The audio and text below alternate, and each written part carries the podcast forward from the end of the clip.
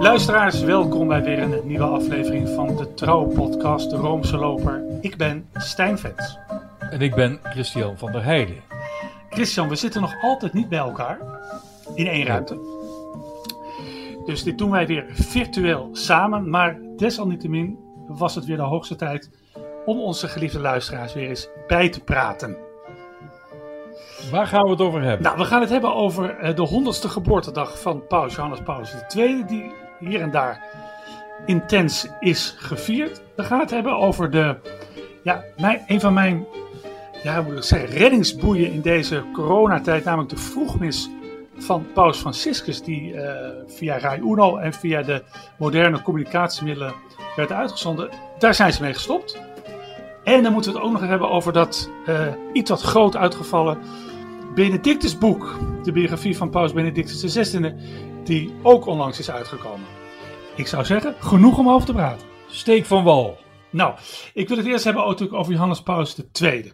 Paus uh, die 100 jaar geleden is geboren op 18 mei 1920. Nou, dat is, die paus is heilig, hè? Dat, dat weten ze natuurlijk allemaal. Uh, ligt begraven uh, voor in de Sint-Pieter. En daar uh, droeg op die dag, 18 mei, droeg Paus Franciscus daar een mis op. Speciaal ter nagedachtenis aan deze paus. En het zal u niet verbazen dat hij natuurlijk alleen maar goede woorden had voor deze Poolse paus. Oggi noi qui possiamo dire centi anni fa il Signore ha visitato il suo popolo, ha inviato un uomo, lo ha preparato per fare il vescovo e guidare la Chiesa. Facendo la memoria di San Giovanni Paolo II, riprendiamo questo. Signore ama il suo popolo, Signore ha visitato il suo popolo, ha inviato un pastore. De, de dag ervoor had hij bij het Regina Coeli al gezegd dat hè, de, wij als katholieken met grote genegenheid en dankbaarheid moeten terugdenken aan deze paus. Christian, doe jij dat ook trouwens? Ja, ik denk heel vaak aan deze paus, omdat ik hem ook uh, twee keer een hand heb gegeven. En omdat ik eigenlijk mijn uh, hele katholieke beleving aan hem heb te danken. Want toen heel Nederland in 1985 anti-Johannes Paulus II was. En iedereen op straat uh, Popie Jopie J riep. Dacht ik van, hé, hey, dat is toch wel interessant. Wat gebeurt daar? En op een of andere manier kreeg ik medelijden met hem omdat hij zo gehaat werd in Nederland. En door dat medelijden ben ik me eigenlijk meer in het geloof waarvoor hij stond gaan verdiepen. Nou. Van het een is het ander gekomen. Is zeker, ja. ja.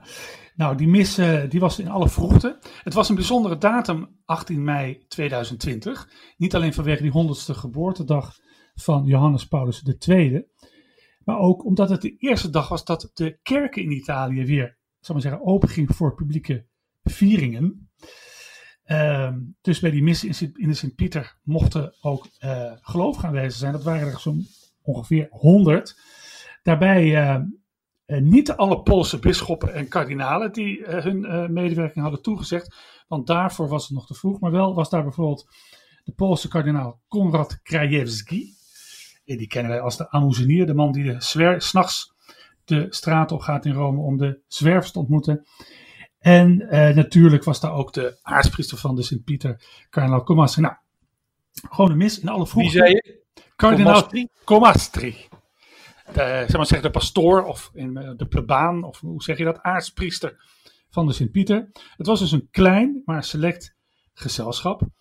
Uh, Paus Franciscus preekte natuurlijk en dat, die preek ging over Paus, zijn voorganger, hè, die hij zelf heilig heeft verklaard.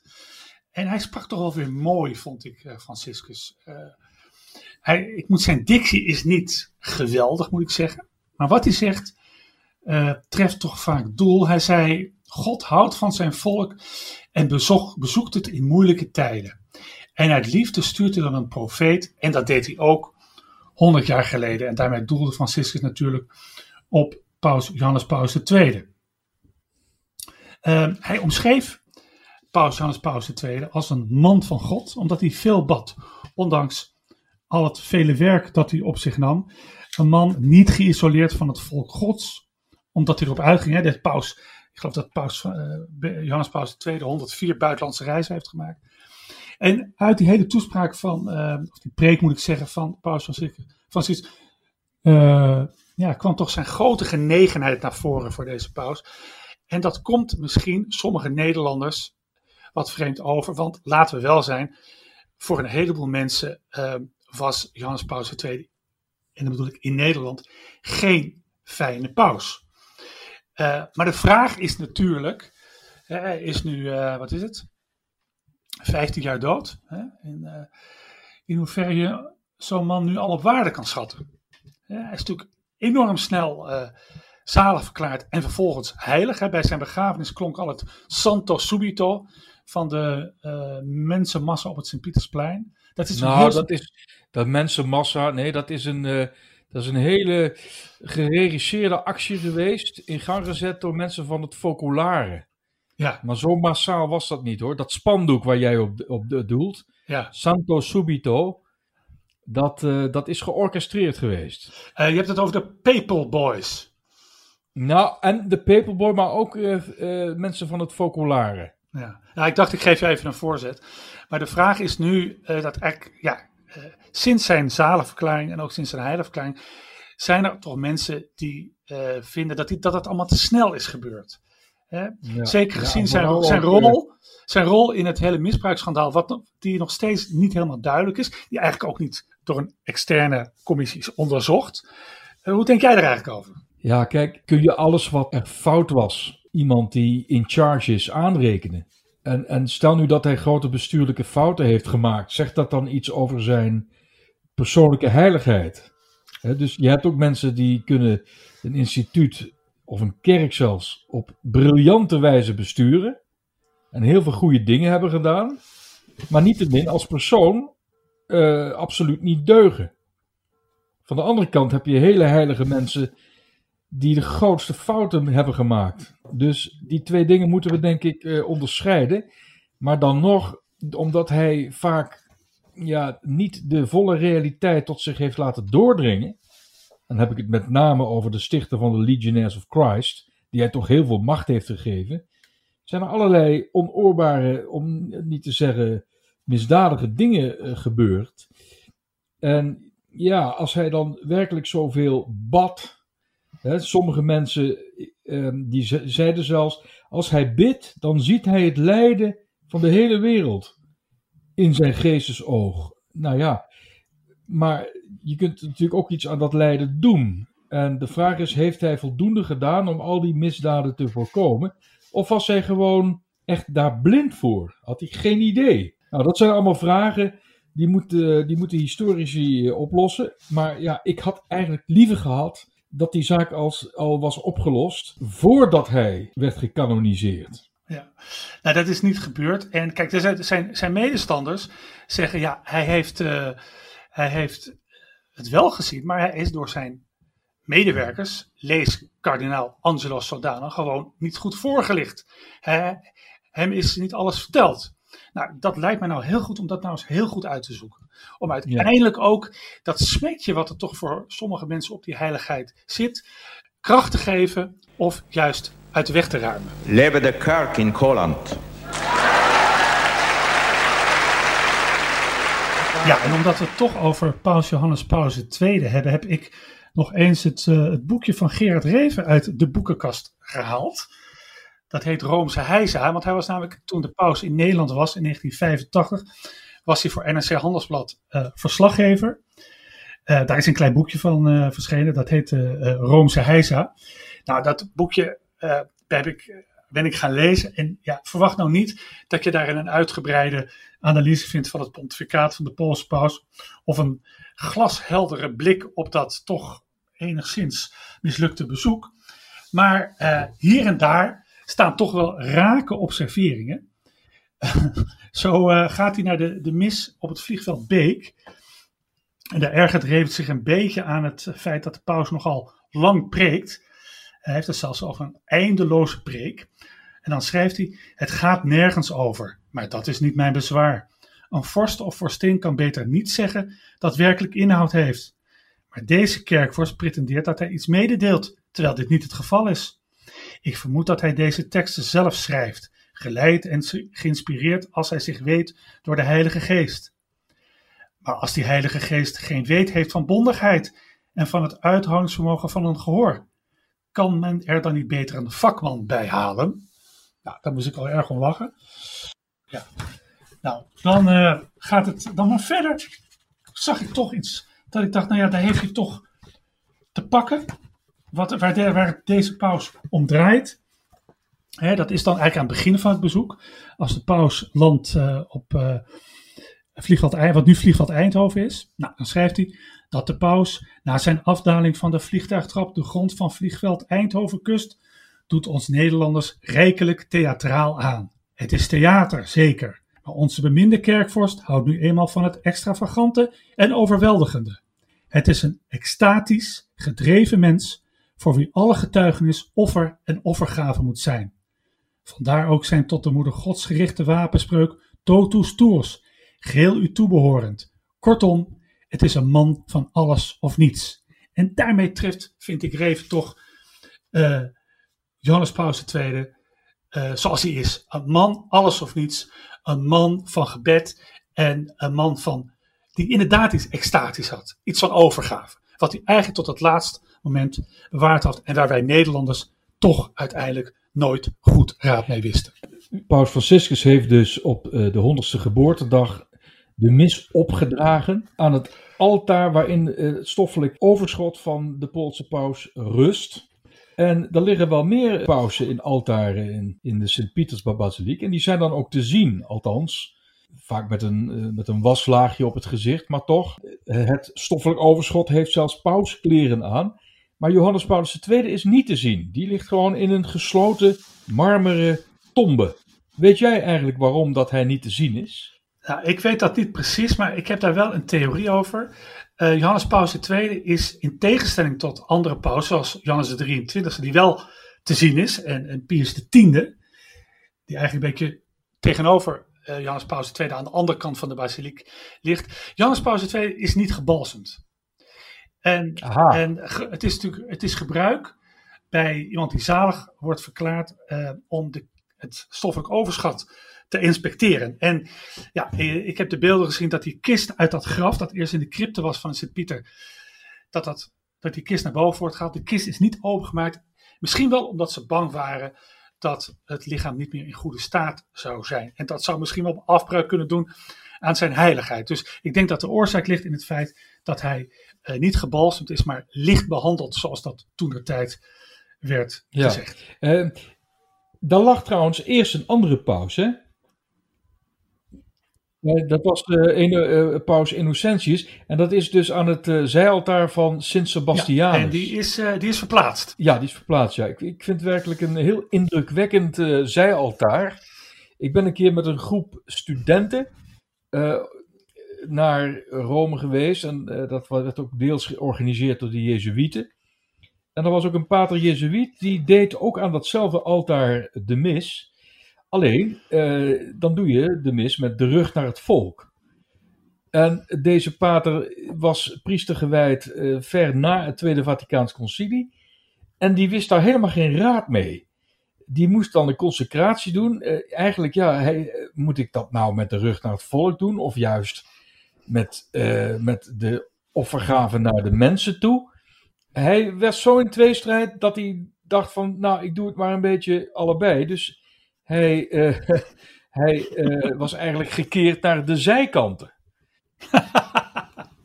dus, maar ik vind het altijd wel mooi, want je weet, ik ben een groot voorstander van eh, de misopdragen ad orientem. Dus met de rug naar het volk. Dus eigenlijk ad dominum. Ik vind dat mooi, omdat de priester dan eigenlijk veel meer een voorganger is. Wij gaan in zijn kielzorg als het ware mee naar boven.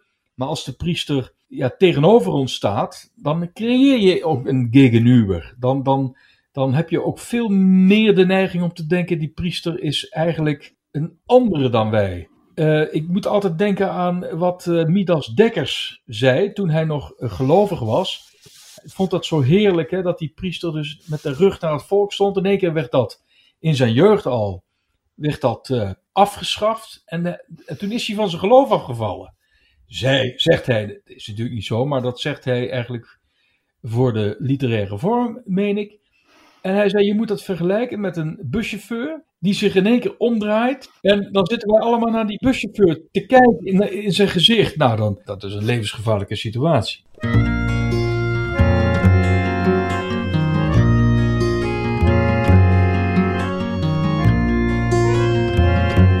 Ja, Christian, dan moet me nog even iets van het hart, want dat hart is licht bedroefd. Eh, we hadden het over die mis van uh, Paus Franciscus. Uh, bij het graf van Johannes Paus II op 18 mei. Dat was ook de datum dat de kerken in Italië weer publieke viering mochten houden.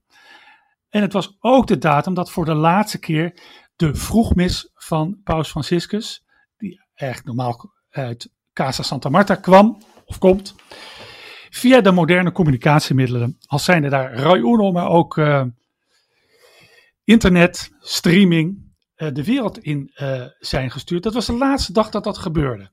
En daar ben ik wel een beetje bedroefd over, want ik was een fan van deze uitzending, om, die maar, om ze maar even zo te noemen.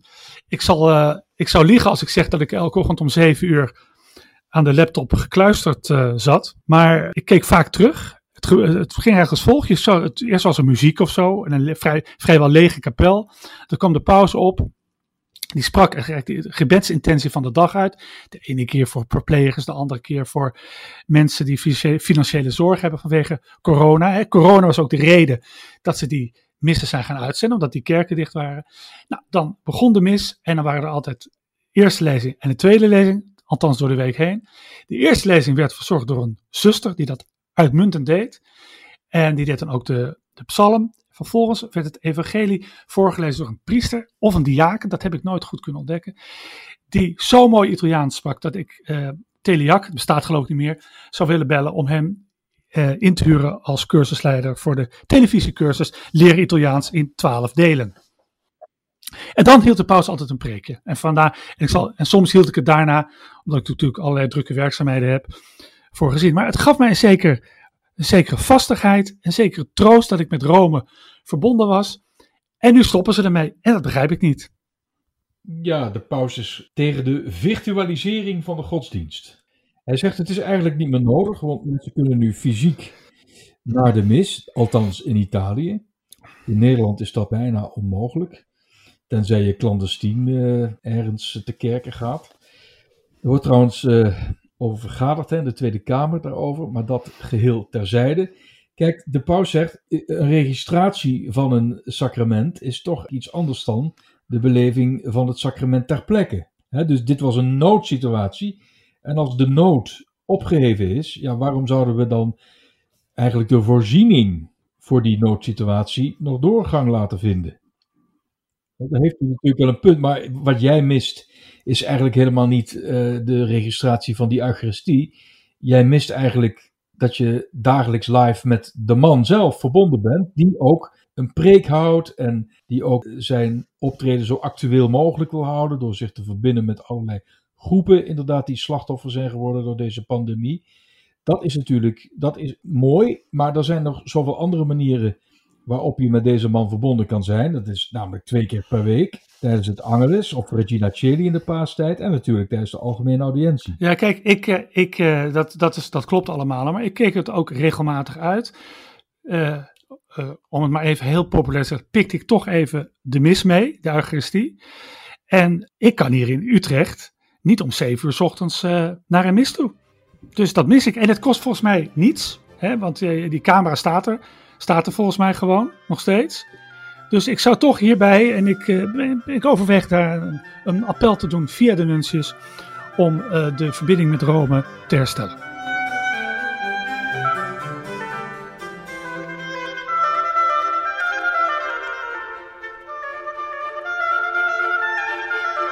En nu even iets heel anders. We hadden het al over uh, Johannes Paulus II. En als jij mij toestaat, zou ik het even willen hebben over diens, uh, diens opvolger, Benedictus XVI. Want er is onlangs een biografie verschenen van de hand van Peter Zeewald. Dat is die Duitse journalist die al heel veel heeft samengewerkt met eh, Benedictus XVI, ook nog toen die kardinaal Jozef Ratzinger was. Sommige critici die zeggen, dit is helemaal geen biografie, dit is een hagiografie. Hij is te weinig kritisch en hij hijst eigenlijk degene uh, die het onderwerp vormt van dit boek op het schild. Ik kan daar wel een eentje in meegaan, maar, maar goed, ik begrijp dat als je zo lang met iemand samen bent, dan ga je hem natuurlijk niet afbranden. Nou, het heeft uh, eh, 1150 pagina's.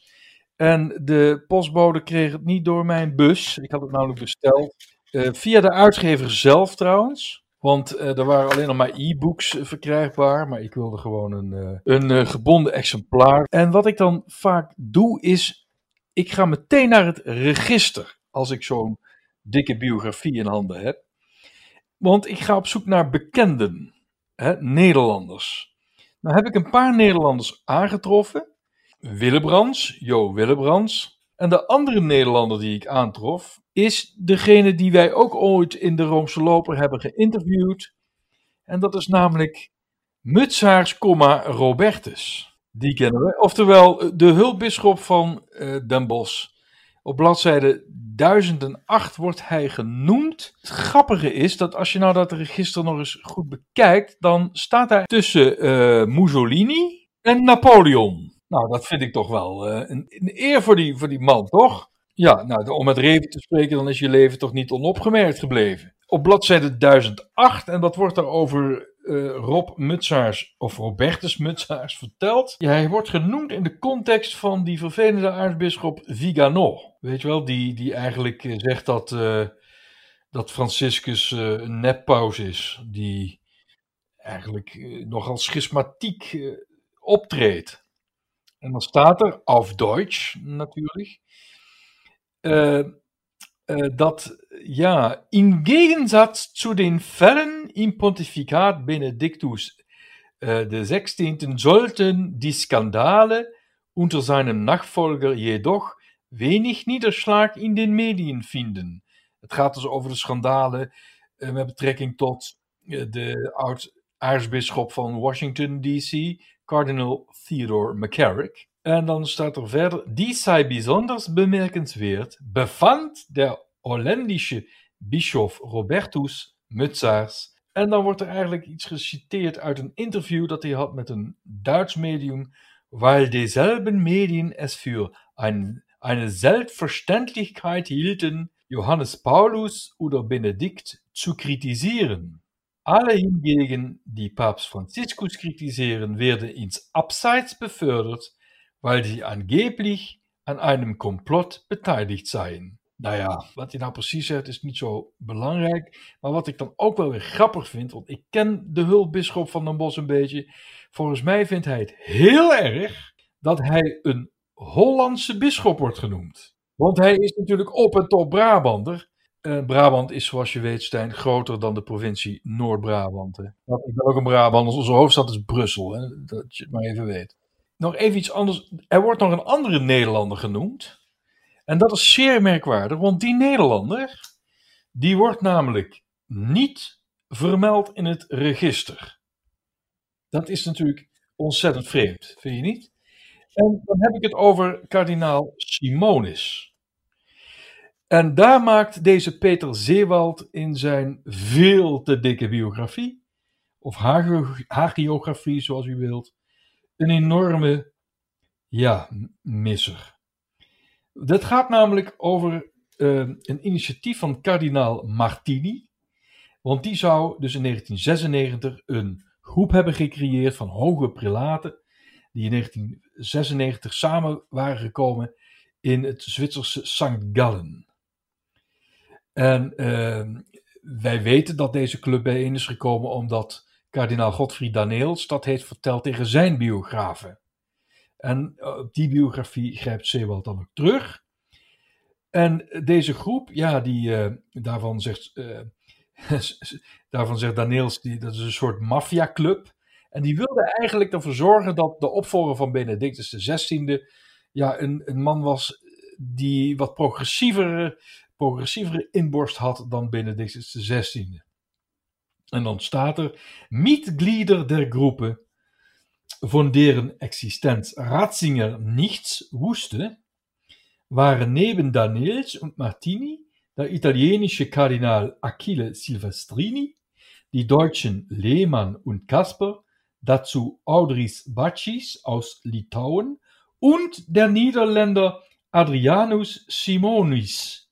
Dat is, als er nou toch iets niet waar is, dan, dan is dat Simonus, die arme Simonus, die wordt dan hier uh, ja, genoemd in een groep, daar hoorde hij helemaal niet bij. Maar de biograaf Zeewald, die heeft eigenlijk niet begrepen dat het wel een Adrianus betreft, maar geen Adrianus Simonus, maar Adrianus van Luin. Jawel, de emeritusbisschop van Rotterdam. Waarom uh, hoorde die bij die groep? Was het dan zo'n hoge geestelijke? Jazeker, want uh, Van Luin was notabene voorzitter van Cometje, de gemeenschap van afgevaardigden van alle bisschoppenconferenties in de Europese Unie. Dus dat was in die tijd, in 1996, allerminst kleine jongen.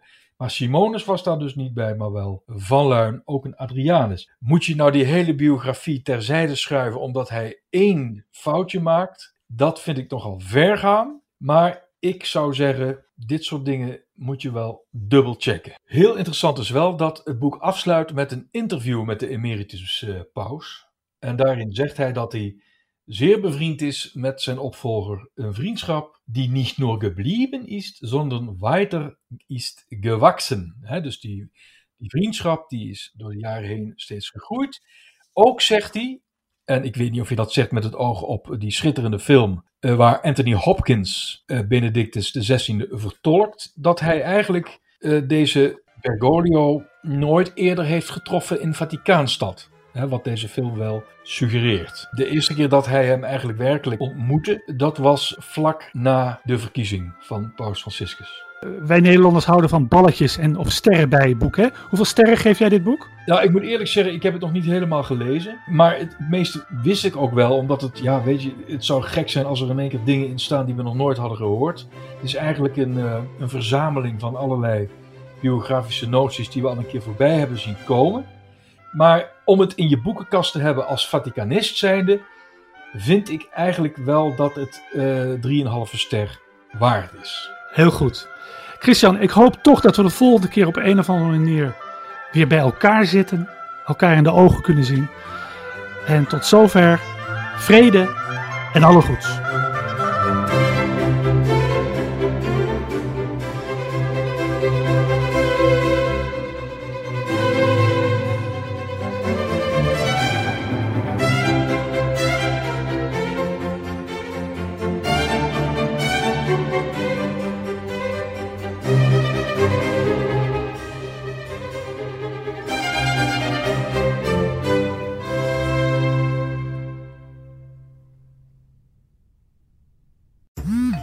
Dagelijks overladen met overbodige informatie. En het is moeilijk de zin van de onzin te scheiden. Daarom vertrouw ik op echte journalisten in plaats van meningen.